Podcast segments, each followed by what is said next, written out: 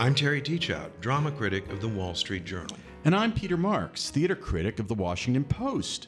Welcome to episode 37 of Three on the Aisle, a podcast from New York about theater in America. We're hosted by American Theater Magazine, a publication of the Theater Communications Group.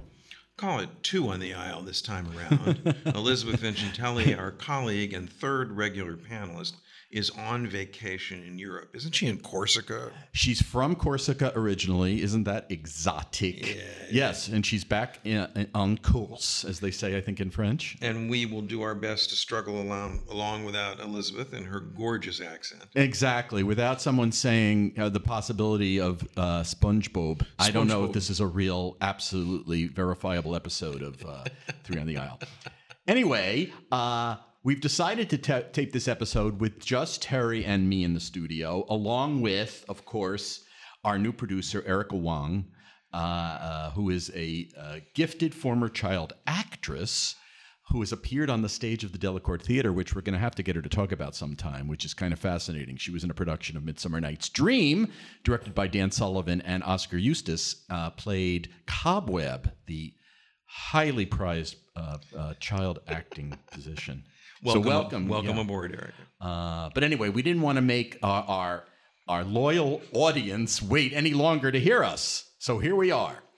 We shut the shop down last month so that I could spend some time looking after my wife, the amazing Mrs. T.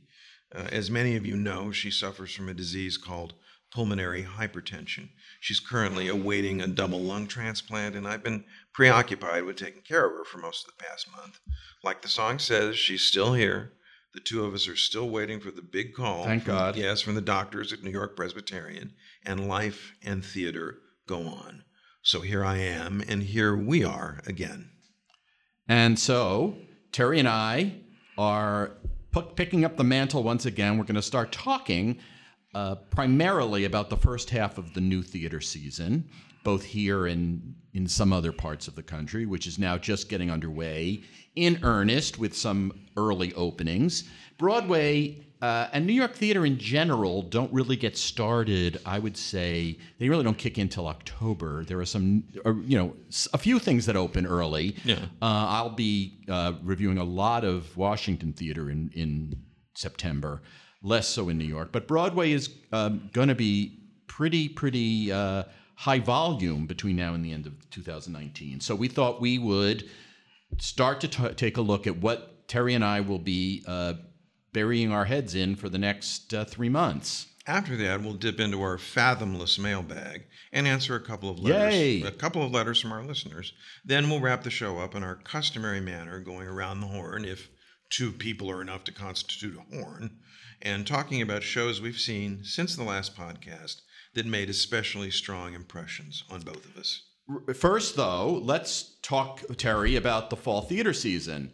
There is a large crop of Broadway shows after a large number of closings, shutterings over the last several months. Yeah, they were dropping like flies. Yeah, now some of that was limited runs of things, but other things that sort of fell by the wayside. Uh, you know, it's always hard to tell exactly what the economic uh, uh, pluses and minuses are of various shows on Broadway and what really it says about the audience and how they're doing in general. But there was a whole cleaning out, so to speak, of some of the stuff that we'd seen not yeah, I so do long a, ago. I do a theater guide every week on my blog, things to go and see, and there's not much on it right at this moment. I mean, the, Yeah. all the out of town shows that I would normally review have you know they have long, shorter runs and they're closed, and and most of the shows I recommended in New York you can't get into anyway unless you take out a second mortgage.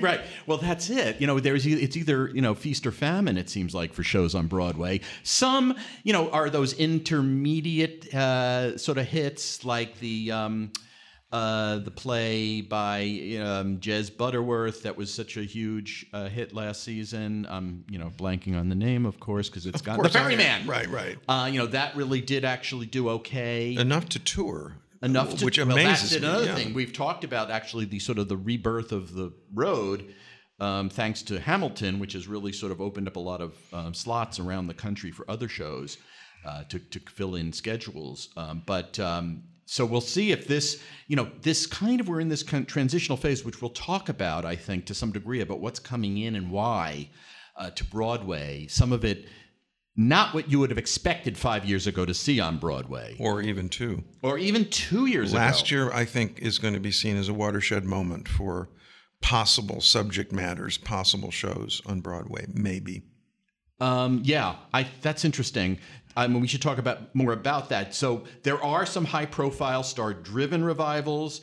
Uh, I, we think it's notable that, for example, Marisa Tomei is coming back to Broadway in The Rose Tattoo, Tennessee Williams' play, rarely performed. I don't remember the last time it was done in New York. I, I don't. Anna Magnani was the most famous, you know, star of that show. Did she win Oscar for that? I can't think so. yeah. anyway, or maybe she was anyway. And uh, there's going to be a very big coming towards the end of the fall, early winter, a very notable revival directed by Ivo van Hove of West Side Story, which will sort of be in tandem with, I think, Stephen, um, with uh, the uh, the movie version uh, that's directed by Steven Spielberg.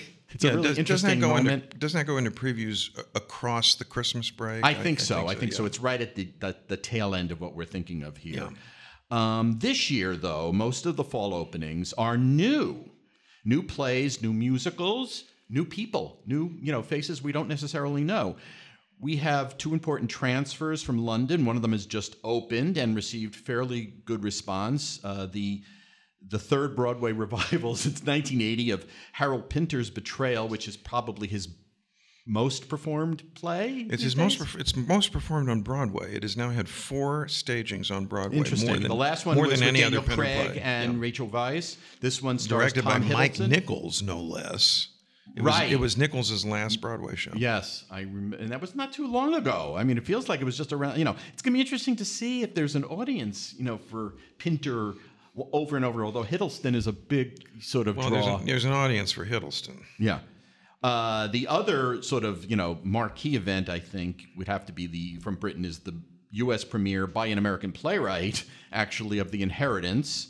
It's a two-part marathon. Matthew Lopez uh, wrote The Whipping Man that was done off Broadway in New York and done regionally everywhere a few years ago. Is the playwright and um, so why don't we just sort of start there with that one? Um, I am interestingly, uh, I have heard mixed things about the inheritance. I don't know much about it except that it's talked about as the new angels in America. Well, Terry. that's right. It's it is a two part marathon play uh, about the gay experience, but it's in the present moment, more or less, not angels, which is history. And I was quite struck by that when I was out in Houston uh, a year and a half ago doing a show of mine. My uh, assistant director was a young gay man, a millennial, and um, there was an Angels production going up, and we were talking about that. And he said very casually that he had no particular interest in that, uh, or or in any of, of that generation of gay plays. What he wanted to see were plays that reflected the gay experience as he and his generation knew it. And I immediately thought of that conversation uh, when I heard that the, that the inheritance was going up. Um, it is, I gather, sort of modeled after E.M. Forster's Howard's End. and and and Granville Barker's play, Right. Granville, uh, Har- Harley, yeah. right uh, you know which are uh, these are shows about about um, classes in conflict as well. And um, two three years ago i don't know whether a show like this would have transferred. I don't know how much of a shot it would have had. But the whole feel now for what is possible on broadway seems to have taken a, a tremendous stride. Forward or not i don't know but it's different. Uh, we saw it reflected in all sorts of shows last year. Perhaps the most spectacular example being What the Constitution Means to Me, uh, a show that would never have come to Broadway five years ago. And on the other hand, for me anyway, Gary, a sequel to Titus Andronicus, which I thought was a, you know, just not ready to be seen on any stage, perhaps, maybe something, you know, way, way off Broadway. So, yes, but I think that would be another example of something you would never have seen uh, come to Broadway just a few years ago. No? It's funny how suddenly these sea changes will happen suddenly Right. and without warning. Right, right, right. And this one is, of course, happening coincident with the whole Me Too phenomenon, which is another ch- Hmm. another very sudden change in perception about what is acceptable, what is desirable. Should the culture be catching up with its reality? Uh, I mean, they're obviously not the same phenomenon, but it strikes me that they're related in a way. Well, uh, you know, Terry, you have spoken quite uh, passionately in the past about your uh, aversion to this notion that if it comes from London, it's better, or that that we somehow are receivers of the of the, the great gifts of the London theater. Right. Uh, I joke about being an Anglophobe, and it is a joke, but I'm kidding on the square. Um, American theater has nothing to apologize about, and it really vexes me that we always have these prestige openings uh, with lots of people with with with accents and you know they're stamped with the seal of approval. I rather think that the revival of Betrayal is like that. Uh, it's it's the British prestige show of the first half of the season, complete with accents. And frankly, I didn't think it was very good. Oh, interesting. I have not. I have yet to see it. I was thinking you haven't reviewed it yet. No, I haven't. I um, and I, you know, I had a resistance even to seeing it, even if it's wonderful. I I feel like I've seen that play. Uh, so you know, I mean, I know Yeah. that's not a good way to necessarily approach things. But and often, obviously, you you find that you thought you didn't want to see a show again, and once you see it, you understand there was another way to to to be exposed to it. But I have not seen that one yet. Well, I just I don't think um, Betrayal is a very good play. I think it's the weakest of Pinter's, so to speak, popular plays. Uh, I said in my review in the journal, it was it was like old times with all the gaps filled in. And when you fill in the gaps, the gaps are what make Pinter makes Pinter Pinter. Right, right, And when you fill them in, sometimes what's gotten filled in is trite. Well, it's almost as if he re- tried to write for a, a more in a more popular vein with betrayal. It's it's not there is there isn't much mystery in that piece. I think. And I also felt that the, the production itself was staged by Jamie Lloyd and got tremendous reviews in London. Uh, but that it has that smell of self importance to hmm. it. Adam Feldman thought, he didn't express it in that way, but he clearly thought the same thing. Well, what do you think, though? You know, one of the things that's interesting to me about the inheritance, just to go back to that, is that it almost has the same pedigree as Angels had, which was done. I mean, it had been done here experimentally, sort of, and then it went to London, had this smashing success at the National, two parts, the whole deal. You know, it's almost as if we're sort of reliving that with Lopez coming in uh, to uh, to New York with a play that had this sort of stellar experience, two parts about gay life. Uh, coming, but th- again by an American playwright Right. who had it spun through the the London cycles. the good housekeeping seal of British approval.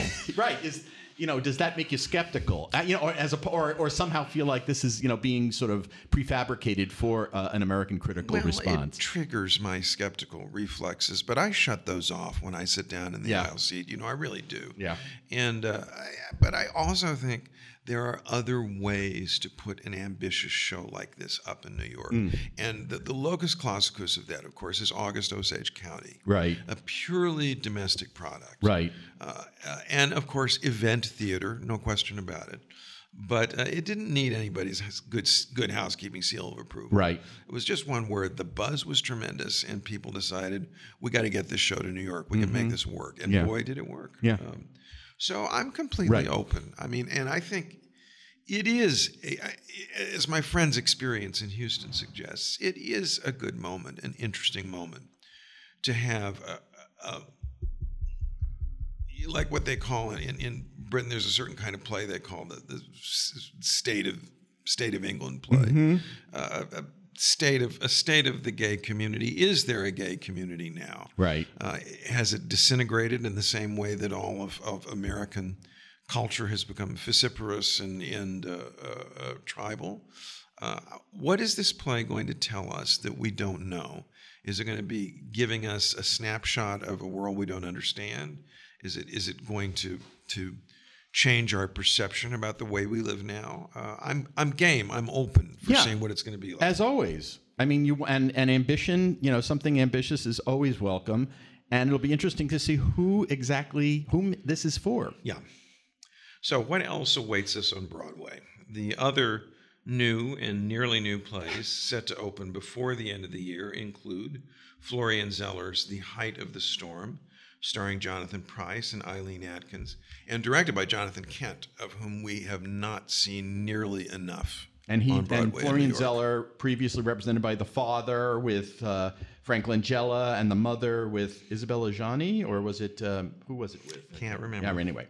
Uh, yes, also we're going to get in the play category uh, The Great Society, Robert Schenkkan's sequel to the Tony winning All the Way about all LB, LBJ, this time with LBJ, last time played by Bryan Cranston, this time by the wonderful Brian Cox. Right. Currently astonishing in HBO's Succession. I wonder if that's enough to fill the house. I mean, obviously, the No. success of All the Way was all about Bryan Cranston. Right. I don't think so. I, and, and the question is whether people need another play about LBJ. I mean, do they really want that? Again, we're in a sort of, you know, we are in a political moment, so maybe that has. I have to do with it. seen The Great Society. You it did? was In O- running. OSF? it- well. I, I, I have to be careful about that because it was Oh. running in Houston at the Alley Theater. But you didn't review it? When, well, no, because I had a play in rehearsal Right. at the Alley. Right, right, uh, right. So you weren't in when it, I directed Satchmo. So, uh, so I have seen it. Uh, I don't particularly want to talk about it until I see this production. Uh-huh. Well, I can see, you know, I can see his uh, Terry's face. You can't out there, and he's got a pained look on his face. So I'm not going to no. read too much into that. It's I- getting more pained as I speak. I didn't much like All the Way. I, I mean, yeah, no, it's not a great play. it wasn't a violent aversion or anything like that. I just didn't think it was well made. Cranston is a genius Oh God, at yes. transformation. He can transform mediocre work, not mediocre, sorry, Robert Schenkkan. It's not mediocre, it's under per, under under realized work into something of note. There is something majestic, I think, about what he can do, the way he did with Network uh, in a in a major role. You leave it to him. The question is, can Cox reinvent this part in a way that has as much of a galvanizing Yeah, effect? and Brian Cox is a damn good actor. Oh, actor. he's the best. We also have Freestyle Love Supreme. Yay! An improvised hip hop musical, quotes that is in, that is Lin Manuel Miranda's first new piece of work to hit Broadway since Hamilton, and thus by definition significant. and also predates Hamilton. It, he has, they have been doing uh, versions of Freestyle Love Supreme since he was in college at Wesleyan, essentially. And the gang that he's sort of gotten together of hip hop um, improvisers, these hip hop uh, stylists. Uh, it's kind of like uh, the Wizard of Oz gathering more and more people down the Yellow Brick Road. Now they're going to have a whole new people, uh, uh, in addition to uh, Utkarsh, who's wonderful, and Anthony Veneziale, he- and James Monroe Iglehart. Um, Lin Manuel is going to show up for some performances. Did you see it at the Barrow Street No, Theater? didn't. I'll be interested to see what you think. It's uh, and how it plays in a bigger theater will be an interesting question. I have a feeling it's going to be a big hit and that it will extend beyond its limited run. That's my guess. Well, if it does, he's going to break the jinx. I mean, I have been, ever since Hamilton opened, I have said to myself, how do you follow this act? Will he ever be able to follow it? Hmm. Usually, what would normally happen would be that your next show will be a flop. Right. Well, he's not. It's it, it's it's in such a different vein. Essentially, I mean, there are sort of like you know marginal hip hop sort of connections you can see, but really, the improv is and improv is a tough sell on Broadway, Yeah. no doubt about it. I think this one will connect. Uh, It's a it's a smart use of their of the connection that Lin Manuel has forged with theater goers. Uh, and I and I and judging from the audience I saw off Broadway, it's not just a young crowd; it's the traditional crowd he gets. The traditional Broadway lovers will show up for this one, and he is a platinum brand Yeah. right now. Yeah. So also, of course, coming up, we have a real outlier, I think, for Broadway, the Broadway transfer from the New York Theater Workshop of Jeremy O. Harris's Slave Play. Arguably the most talked about play of the last season. Yes, uh, uh, you know, provocative times 10. Uh, we'll, we'll talk about it, I'm sure, when the wonderful Ms. Vincentelli comes back from Right. laying on a beach or whatever they have on the shores In of Corsica. yeah. Uh, but uh, And I didn't. I will be seeing it for the first time on Broadway. okay, that's Uh, yeah, it's the I'm- same cast, I think, basically. Yeah, it's coming coming across straight. I, I wonder if he's worked on it at all. It it's a really interesting concept. Some of it felt overindulged, but you know, it, you could say that about you know about fifty percent of what we see. Although in, on Broadway, that's a harder sell. It's going to be interesting to see who comes, and I think also if it's going to be perceived as maybe an act of resistance to come see slave play because it really does change the narrative for what we think of as um, the fare that Broadway audiences respond to. Well, I'll tell you something else. Everything I've heard about it suggests to me that it's a small house show. Mm. Is it going to be able to make the transition Great question. to a much larger theater? Did you some, see it, Erica? Erica shakes shook Some her head no. shows, some Just shows curious. make it, some shows don't. I would never have bet, for example, that Fun Home would have made the transition to a large house. you know exactly. You, uh, you know, I- and and I would. I am surprised, for example, that Oklahoma's still running. Yeah. Um. uh, uh, so you know, I didn't really think it. I didn't think the word of mouth would allow it to. I, I actually thought it was an interesting production. I don't think it was the best I've ever seen of Oklahoma, but. You know, the, it, it's true. You don't know where it's sliding in. And Harris is a really wonderful promoter of his own work. I mean, he knows how to sell himself. If you follow him on Twitter, he is tireless uh, and and uh, and interesting. You know, he tries to engage and without like losing his own voice. So it's going to be interesting to see if that if if that personality, you know, he almost brings back the idea of the playwright as celebrity, which has really sort of you know dissipated over the last, I would say, two generations. Boy, what would be the equivalent of Edward Albee going on Johnny Carson? Do we have such a thing nowadays? No, exactly. really and he's, you know, he's he's wonderful. You know, he's he's a, a flashy dresser, if I can say that. I mean, he has a fashion sense that is singular. Uh, he, you know, it's all uh, it's all of a piece with a uh, with a uh, you know he he and the and his work sort of work in tandem, and it will be. I'm going to be fascinated to see how much that translates. Also, I mean, not to, that is not to say that the content of slave play is not something that, as you say, makes it a conversation piece more than anything possibly we're going to see this season. Two new plays by two familiar authors The Sound Inside, a new play by Adam Rapp. Has he been done on Broadway before?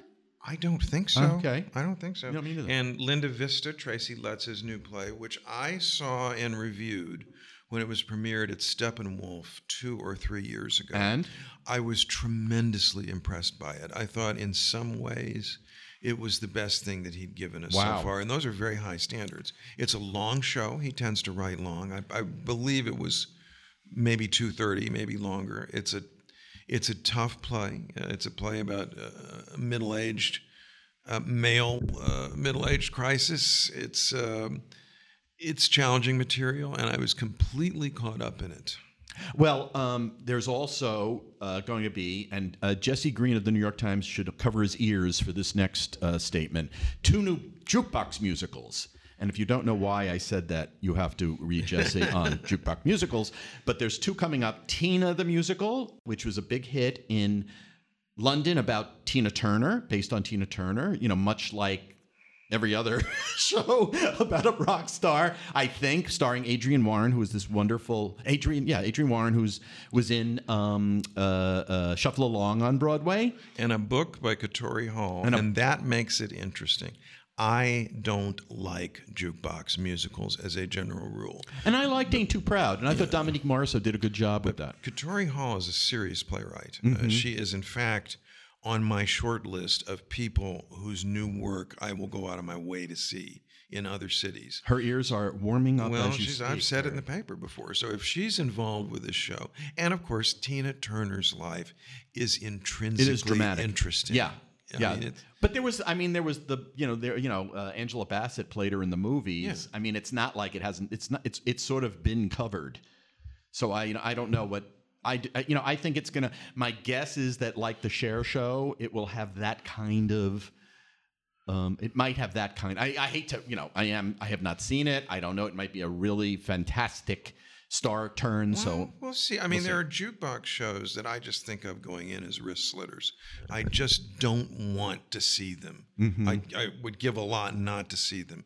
This one, You're I'm, interested. I'm totally open to the possibility that this Good. might be a good show. I might add that I really like Tina Turner.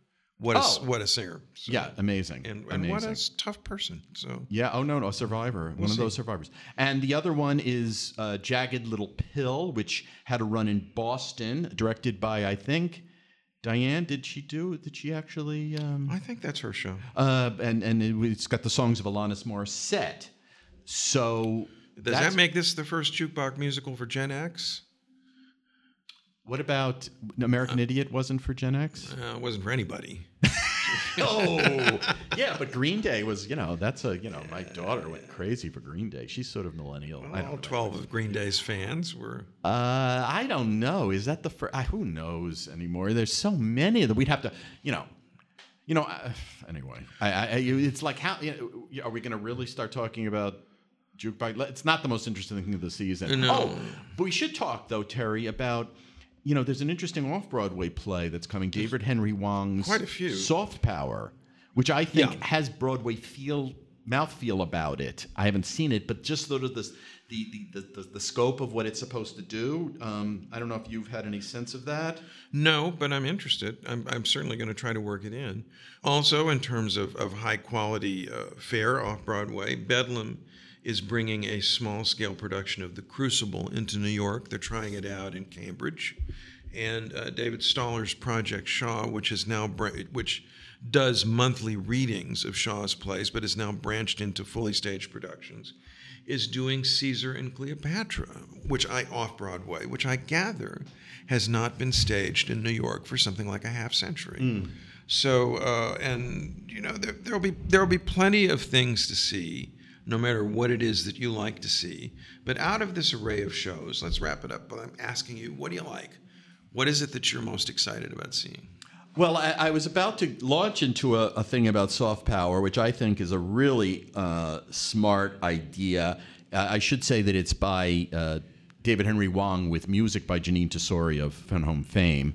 And it just sounds to me like the kind of uh, uh, piece that I can really sink my teeth into. It's a, exploration of Americans, America's place in the world, but told through um, China's point of view, which I think is a really interesting notion, especially at this moment. My God. Yeah.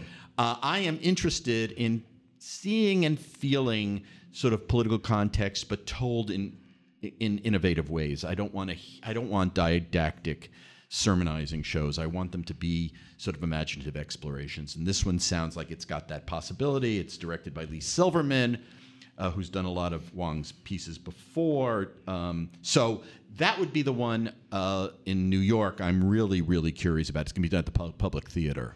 Well, I, of course, I mean, I've, having seen uh, Linda Vista, I know how good a play it is, and I'm by definition excited about that. Uh, I'm really curious to see what Eric Tucker does with The Crucible, a play that is very easy to get wrong, very Right. easy to do in a heavy handed way. And Eric, as, as we know, having had him as a guest, always brings something new and fresh to the table. And one thing we haven't mentioned that we should is that the Public Theater is doing a very rare revival of Tony Kushner's A Bright Room Called Day. Oh wow! So we'll finally get to see something by Kushner that's not Angels in America. Mm, and see what we think of it And I think actually, aren't they bringing back Carolina or Change later in the season? Later in the season. Yeah, yeah. Yeah. So anyway, so what you can hear from both of us and Elizabeth, wherever you are, I know I know you're listening. Uh, you're going to be bu- as busy as we are this fall, and and on that note, we should turn to what readers are thinking about these days, and we've got a pair of letters that we've pulled out that should make for some interesting dialogue. Uh, So the first one is from somebody, a, a listener named Jeffrey Dutiel, I think maybe how he pronounces his name. And Erica, if you will, do the honors. Read the letter. Acknowledging that they are very different mediums, I wondered if you might compare some of the Broadway musicals and plays you've seen to their movie versions. What changes were made to the original material that made it actually better on screen or much, much worse? Perhaps you could even take a show, uh, perhaps you could each take a show that you think worked or was even better than the stage version, and one that was a terrible movie version of a wonderful stage show. The second is easier. I have seen very few musicals made in Hollywood that were remotely comparable in quality to the stage shows in which they were based. Um, I'm not sure that I would call it an improvement, but of course, the Fosse film of Cabaret is the is the gold standard for films that take a different direction from the stage production and make it work. So much so that, that a lot of Fosse's innovations have actually been incorporated now into stage productions of Cabaret. But as far as screwing up a, a play or a musical, I would scarcely know where to begin. Probably Guys and Dolls, which surely is the the worst musical, film musical ever made. out of not just a great stage musical, but maybe the great stage musical, certainly one of the half dozen uh, Broadway musicals that, that is infallible in stage effect. Uh, a production that gets everything wrong, right down to the orchestrations. And if you know the show, you just sit there and wince for, for two hours. Well, well, I just went, and I, so Jeffrey has really turned our heads around what we usually talk about, which is movies made into musicals. Right. He's really asking the question, just so you understand out there, the question of things that were started as, mov- as, as stage musicals and became movie musicals. Right. And you are saying that Cabaret is the gold standard. I think so. Yeah, well, I think that it is in a class by itself. And Fosse Verdon, that that most uh, that great little uh, uh, FX miniseries, really showed some of why that was the case. I think recently on TV. I, I think that um, I think that Rob Marshall's Chicago was a great uh, uh, movie version of a of a stage musical. I thought he did a great job of turning a conceit uh, into an i- into an, a full blown idea, which was that these the musical numbers were in the heads of the of the of the characters, and that played on a different plane than um, than the way it plays on the stage. He wasn't afraid to go his own way, but it wasn't in an, an artificial, boring Hollywood way, which is usually what happened when the great stage musicals were filmed. And they, they were blown right. out of proportion, Right. put on widescreen. You know, every everything that makes a, a stage musical special gets lost. and I would say that the worst State, uh, the most disappointing mus- movie version of a musical I've ever seen. I think that's an interesting point about Guys and Dolls, except that when I saw Guys and Dolls, first time I ever saw it was on its movie ver- was its movie version on TV. Really? First time I ever saw it, and when I was very young, and I was kind of beguiled by the the world it created. Even though you're absolutely right, I thought Marlon Brando was miscast, and uh, Frank Sinatra really wasn't believable. Uh, Vivian Blaine obviously was fantastic doing, and I thought for just a person develops a cold, uh, you know, was you know worth the entire evening, even though much of it was terrible. But I think the very worst I've seen was the translation of a chorus line to to movie. Yeah, that's a nightmare. It was so. it just.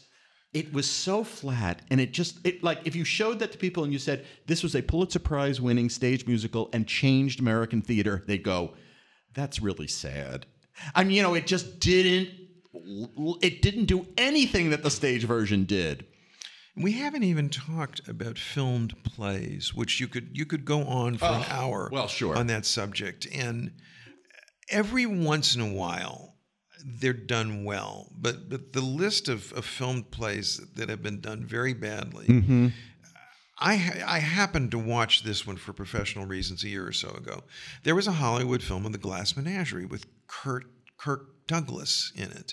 Now, I mean, Was no- he the gentleman caller? he was, yeah. I mean, it, no, he no, He was Tom? He was Tom. I don't remember that. Well, it's because it never gets shown, and and yet you know Gertrude Lawrence is in it. It's, Oh yeah, no, that's true. No, you know, course, it's a, it, yeah. it now I'm should have. And right. Tennessee Williams nominally worked on the screenplay. Yeah. Uh, and yet there there were a few golden age films that they never they never completely preserve the sense of the play, but sometimes they get a lot of it. the Our Town film does. Uh, Well, you know, it's, and it's interesting how many actors have won Oscars for you know their performances in the movie versions of stage plays. I mean, Yeah. you know, Vivien Leigh and. Um, you know, I mean, it goes on and on and on. You can think of On Golden Pond, for God's sakes. I mean, some of them. You know, what was it? You know, Driving Miss Daisy was a good, uh, I thought, film version of a mo- of a of a stage play. Well, that may point to uh, um, what I call Simon's law. John Simon uh, coined it, which is if it's if it's worth adapting, it can't be adapted, Hmm. and if it can be adapted, uh, it's not worth adapting. Hmm.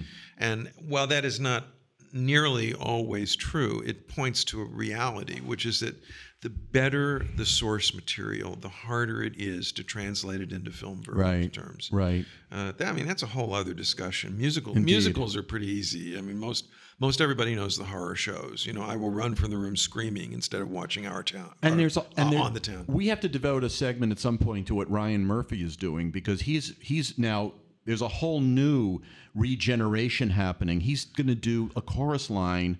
By the way, a chorus line is going to be done at Signature Theater this fall in Arlington Virginia with completely new choreography by Dennis Jones, who's a Broadway choreographer, which I'm really looking forward to. We can talk about that separately.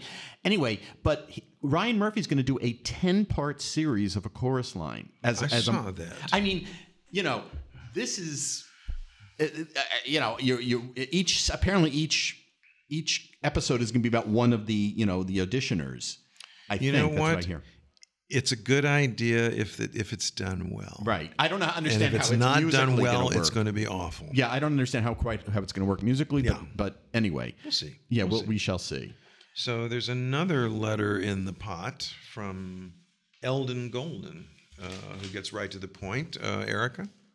What I would like to know is how do you prepare to see a play? Whether a brand new play, a classic, an existing play you've never seen before, or something else. If it's a brand new play, as a general rule, I try not to prepare at all.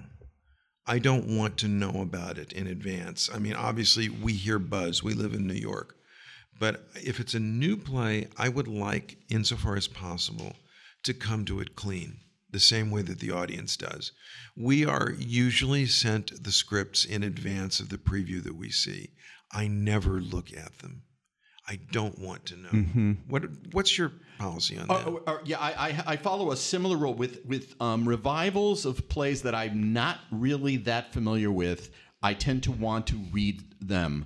If I have the time and it's a major revival, I will go and look at, at a classic play because the whole point of revival is very it's a very different thing, which is what why bring it back? What's what's new about what you're saying? Yeah. And even if you haven't seen it before, there's a, a there's going to be a point of view that's going to be worth distilling in a review that's going to be somehow different than the original intended except in some cases where there is a kind of museum piece quality to it where it's just trying to resurrect exactly what uh, what originally was on stage And I want to inform myself about textual revisions or alternate versions. I mean, something that comes up in the case of Shaw's or another playwrights. I mean, I, I, I, I want to know going in if there are issues that I need to be aware of in terms of, of what show is being done. And and also right, and I also think that you know a new play instantly is contemporaneous. It doesn't have to. You do not have to think about you know what the context is, except for right now. Yeah.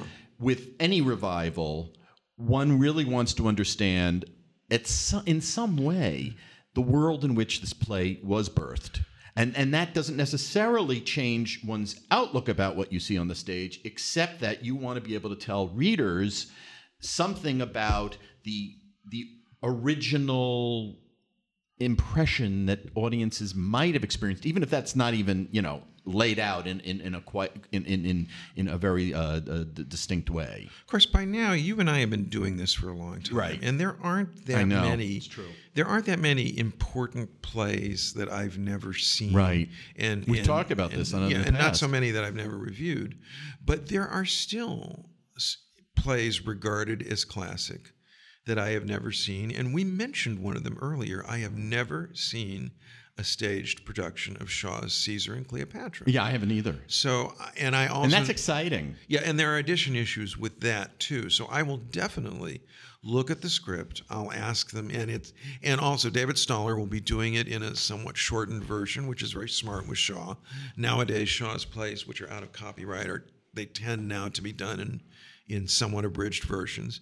And I'll probably check and say, okay, what have you done to this? Exactly what am I going to be seeing? Do you think it's do you think it's cheating? In reference to Eldon's question, do you think it's cheating to after you see a play for the first time to read the play? No. Oh gosh, no. I mean, um, it's handy now that we typically get when we're sent scripts, they're an email version, and that means Usually after we see the show. uh, sometimes before. Sometimes. But the point is that they're searchable, and so when I'm taking notes in the theater, I. I will write before we got script. When I first started reviewing, of course, we didn't get scripts in this way.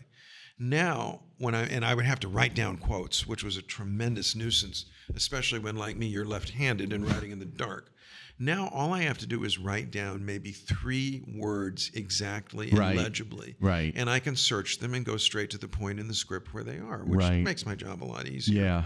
But um, I mean, sometimes, sometimes I'll go to the script and find out that the actor on stage was rolling his own. I mean, the, the, right. most spectacular instance of that, of course, was Al Pacino's performance Oy. in David Mamet's China oh. Doll where he had he had teleprompters all over the stage hidden and he was still doing a whole lot of improvising and I wouldn't have known that had I not gone back to the script and checked. I remember wa- I remember watching him and his eyes would be weirdly not focused on his interlocutor. He would be like looking to the wings at the points at which he was clearly supposed to be confronting the person. And I was thinking, my God, he obviously is like creating the idea that he has something on his mind, but it was always fixated in one spot until I realized it was in fact a screen that he was referring to the whole time. Well, to get to get back to the general principle, as a very general rule, I prefer to see the play as fresh as I can, but I want to make sure that that at least at some point in my career as a critic, I've done the prep work, that I'm coming in knowing enough to be able to write about it. Have you ever had the situation where, so if you've read a play before you've gone, an old play, let's just say you've ref- or refreshed your memory, have you ever had the experience of uh, uh, uh finding that you didn't like what you read? Or that you had a problem with it no. and that you were now waiting to see if they solved the problem oh, or do you, can you keep you, you know must have an example because this it's never happened to me mm-hmm. and i'm fascinated yeah i, I mean uh, i'm trying to think myself you know i i tend to get excited at the idea of someone taking on challenging plays maybe even something that doesn't sort of jump off the page at me. You know, maybe uh, some of like Shaw's more difficult plays, maybe some of the Greeks that I can't sometimes see how they're going to be living again and to find that they actually do. Sometimes I find that with Beckett, sometimes I find that with Ionesco. I mean, you know, uh, but I don't find I was I was asked that question just because I don't necessarily ever feel, oh God, now I have to see this thing. I, you know, it doesn't happen really. No. I, and I don't know what that is. You know, I don't know what. The, I guess that's why we're doing this. Well, the plays, I, you know, I have a mental list, which sometimes I publish on my blog as an update for theater companies, of plays that I will travel to review. Not that right now I'm doing a lot of traveling because right. of Mrs. T, but right, right, nevertheless, uh, for many years, the top of the chart on that list was Joe Orton's What the Butler Saw, which nobody did, mm. and now it, it, now gets done uh, fairly frequently. And I've been able to bear out my my sense that it is in fact as good on the stage as I thought it was on the page. Usually with these plays, I've, I either know them through reading, or there have been in some cases. Uh, some pretty good film versions of them. Uh, I'm a big challenger, a big champion of Terence Rattigan, and many of his best plays have been filmed well, like the Browning version of The Deep Blue Sea. Uh, and and you know that they're good, mm-hmm. but you want to see how they work on stage. Mm-hmm. Or Enid Bagnold's The Chalk Garden. Right. Um, That's another interesting category, which is things you've seen first in another medium that were originally for, meant for the stage, and then you see them on the yeah, I mean, my my I, I, again, I've been doing this long enough that when I see the Rattigan films, I think, okay, this does work, mm-hmm. but I can see that it would be better on stage. Mm. And when in due course I've been able to see the shows on stage, sure enough, I mean, they were conceived in terms of theatrical experience. They work better that way. Uh, Noel Coward's plays are the same way. Some of them have been filmed quite well. Uh, the film of Blithe Spirit is quite good, but that is a play that is just better when it's done, when you're seeing it in the house. Mm.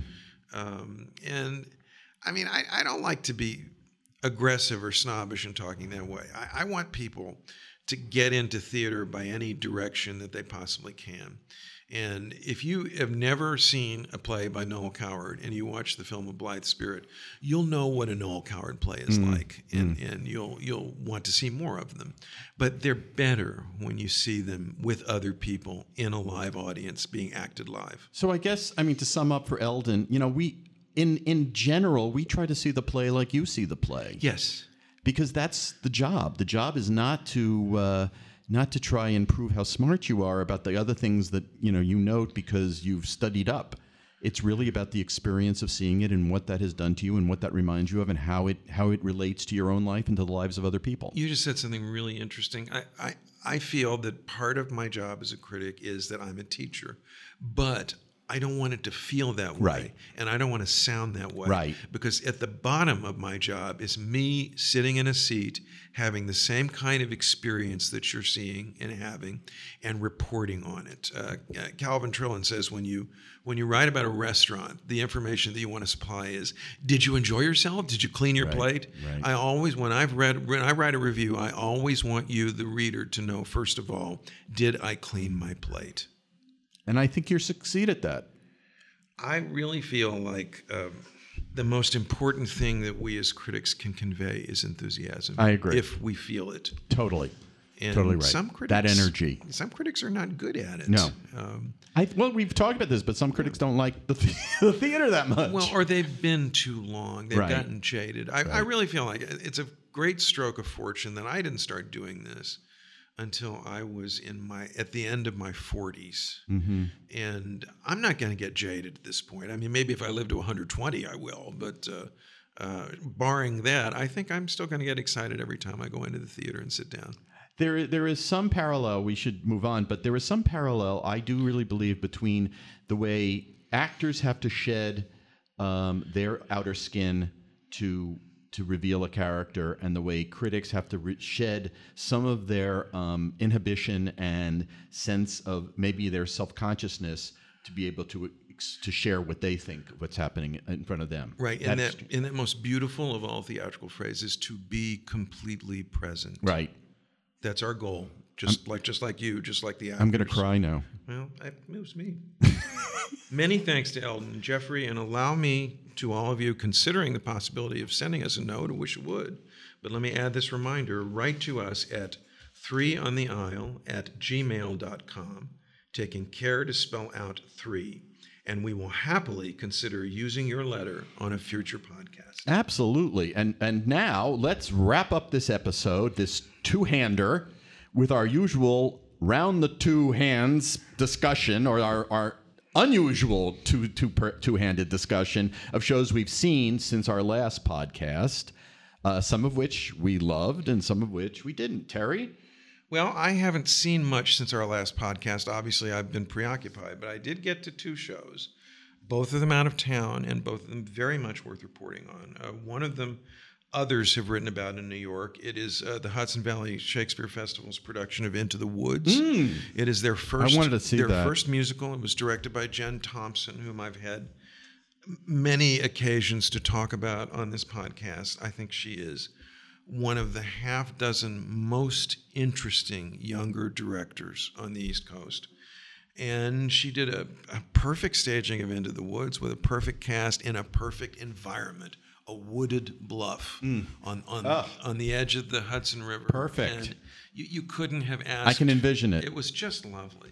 The other one, though, uh, we haven't had any other notice of it, and it's a play that really should be done more often and that more people should know about. And it is N. Richard Nash's The Rainmaker. Oh, I love the Rainmaker*. Uh, it's a lovely play, Beautiful and play. I've only had occasion to review it once in a black box theater in Chicago. Well, it was revived beautifully by Shakespeare Theater of New Jersey, uh, directed by Bonnie Monte, that company's artistic director. Uh, and that production made a real case for this feeling that this play, this delightful play, everybody who sees it just feels better after they've seen it. But it's not just a feel good play, it is an American classic. and and became I mean it's done much more now I guess with because of Audra McDonald in part but as the musical As the musical of the version, shade 110 but it is a wonderful it is a lovely play Well, Bonnie, this is rare for a, a theater director. She also designed her set, uh, just a plain as dirt farmhouse, a cast full, and the stroke of genius. She cast as Lizzie Curry, uh, the the central character in the play, uh, a young woman named Monette Magrath, who I, I think is very attractive, but she's not like say Audra McDonald. The key to this role is it is supposed to be played by a woman who thinks she is plain, and therefore should not be obviously a, uh, uh, gorgeous, you know, like Audra right McDonald is gorgeous. right right in the old the old sort of you know sexist term an old maid who Right. thinks of herself as that Right, and and so that she can undergo a transformation when, in the course of the play, uh, she falls in love with the rainmaker, the con man who comes to town, claiming to be able to, to end the drought that is destroying this this small midwestern town, and uh, it changes her, just as his influence changes everyone else in the play. And uh, it's it's a, was a lovely production, but Monette Magrath really gave the performance I had always wanted to see. Uh, the right person giving the right performance in a beautiful show. So I guess if as everything I saw this summer, I wasn't at all surprised that Jen Thompson would do a good job with Into the Woods at Hudson Valley on that on that uh, outdoor sped. But to see The Rainmaker done perfectly at Shakespeare Theater of New Jersey, that was really a, that was a great experience. Uh, my my summer was uh, not heavily populated with theater, but it maybe had a little bit more than Terry. I wanted to talk about uh, quickly about two things I've seen. One in Washington, which was Signature Theater's revival of Stephen Sondheim and John Weidman's Assassins. Which I desperately wanted to travel to see. Yeah. I don't like the show. Say it again. I don't like the show, and so I was really wanting to be persuaded. Well, I don't know if this would have sold you, but it, it's uh, you know it has that sort of uncomfortable feeling for an audience. They're not quite sure what's going on. It's really about it's an exploration of the for a, for want of a better word dementia of this assortment of very screwed up people who thought they would achieve something by either trying to or actually assassinating an American president very unusual topic for an American musical. Sondheim, being somewhat perverse, uh, thought it would make an interesting sort of almost vaudeville. It's a set of vignettes with music. Um, I love the music for this show, and I kind of groove on the completely unique uh, set of portraitures that it allows. In this particular production, an actor from Washington named Bobby Smith plays Guiteau, Charles Guiteau, who uh, assassinated Garfield. Yes.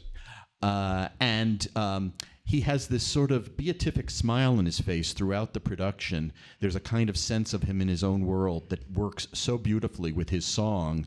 Uh, he sings this very uh, crazy song, which the lyric is "I'm going to the Lordy," uh, and I am so glad. And it's a kind of strange, sort of convoluted. Something that Guiteau actually said. Exactly. Um, other characters like Hinckley and Squeaky Fromme, John Hinckley, who tried to assassinate Reagan, and Squeaky Fromme, who tried to kill, Ford, do this wonderful sort of folk song inspired piece, uh, Unworthy of Your Love, which I love. Anyway, I thought it was a very well done production. I thought it was uh, as good as it will get.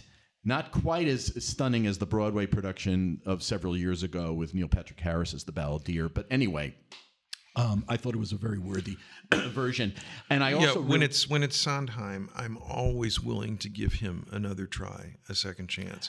We're dealing with a genius here, and uh, It's one of those that will always, it will never be. I think it deserves uh, to be in the front rank of his achievements. It will always be, I think, by the the consensus will be that it's a lesser, uh, it's lesser material. But, but that's al- almost because of the nature of its structure, which you know really is very loose and um, almost feels sort of wandering um, at times, but that's sort of a reflection, I think, of the minds of the people it chronicles. Anyway, the other piece I wanted to talk about briefly was in was in, was in the park, uh, Central Park, uh, the uh, Public Works production of Hercules. one other show I so wanted to see. Uh, and I will say that I had very low expectations for it just based on the, the original Disney animated version, which I think is minor. I don't think it's Alan Menken's best score. David Zippel does the Zippel did the the lyrics, and it's got a new book in the park by Kristoffer Diaz, and it's directed by Lear deBessonet, one of your favorites. one of my great favorites. And she does a wonderful job. It's with a cast of 200. Most of them are amateurs, community theater people from Brooklyn and the Bronx, and it's very moving in that way. It's an unusual choice for this kind of format. Would you think about a Disney musical getting its world premiere? But it's got a wonderful lead performance from an actor, an African American actor named Jelani Alladin, who plays Hercules, and I think may be the best distil- distillation of an animated Disney character ever to take human form. It's just that compelling and fun and alive a performance. I don't know that it would work on, you know, in another setting. It really does work in this kind of, you know, corporate civic amalgamation. And I was happy to have been there to see it. I don't think it's a great musical. I think it's an it's a fun evening. And it was probably done in exactly the right format on that stage. I have mixed feelings about Lear's interest in these projects. I think she's one of the best directors, maybe that we have now. And I would rather see her directing professionals in these highly original stagings that, that I know she's capable of doing. Did you see her Good Woman of Szechuan? I sure oh did, and that's part of what I'm thinking yeah, of. Yeah, yeah, yeah. On the other hand, I, I this is a really noble thing that she does, the community involvement about which she is passionate. It's really a central part of her identity as a theater artist. And uh, you know, in the end, you got to let people do what they want to do. And the achievement on this on these occasions is to make these people to use these people in a way that you know both dignifies what they're doing and not make it and and also doesn't devalue what an audience is seeing. Yes. And that's a tremendous accomplishment.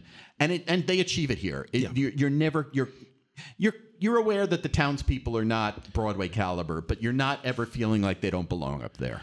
Sometimes a great performance is not the very best thing that, that you can be involved with. So that- true. Yeah.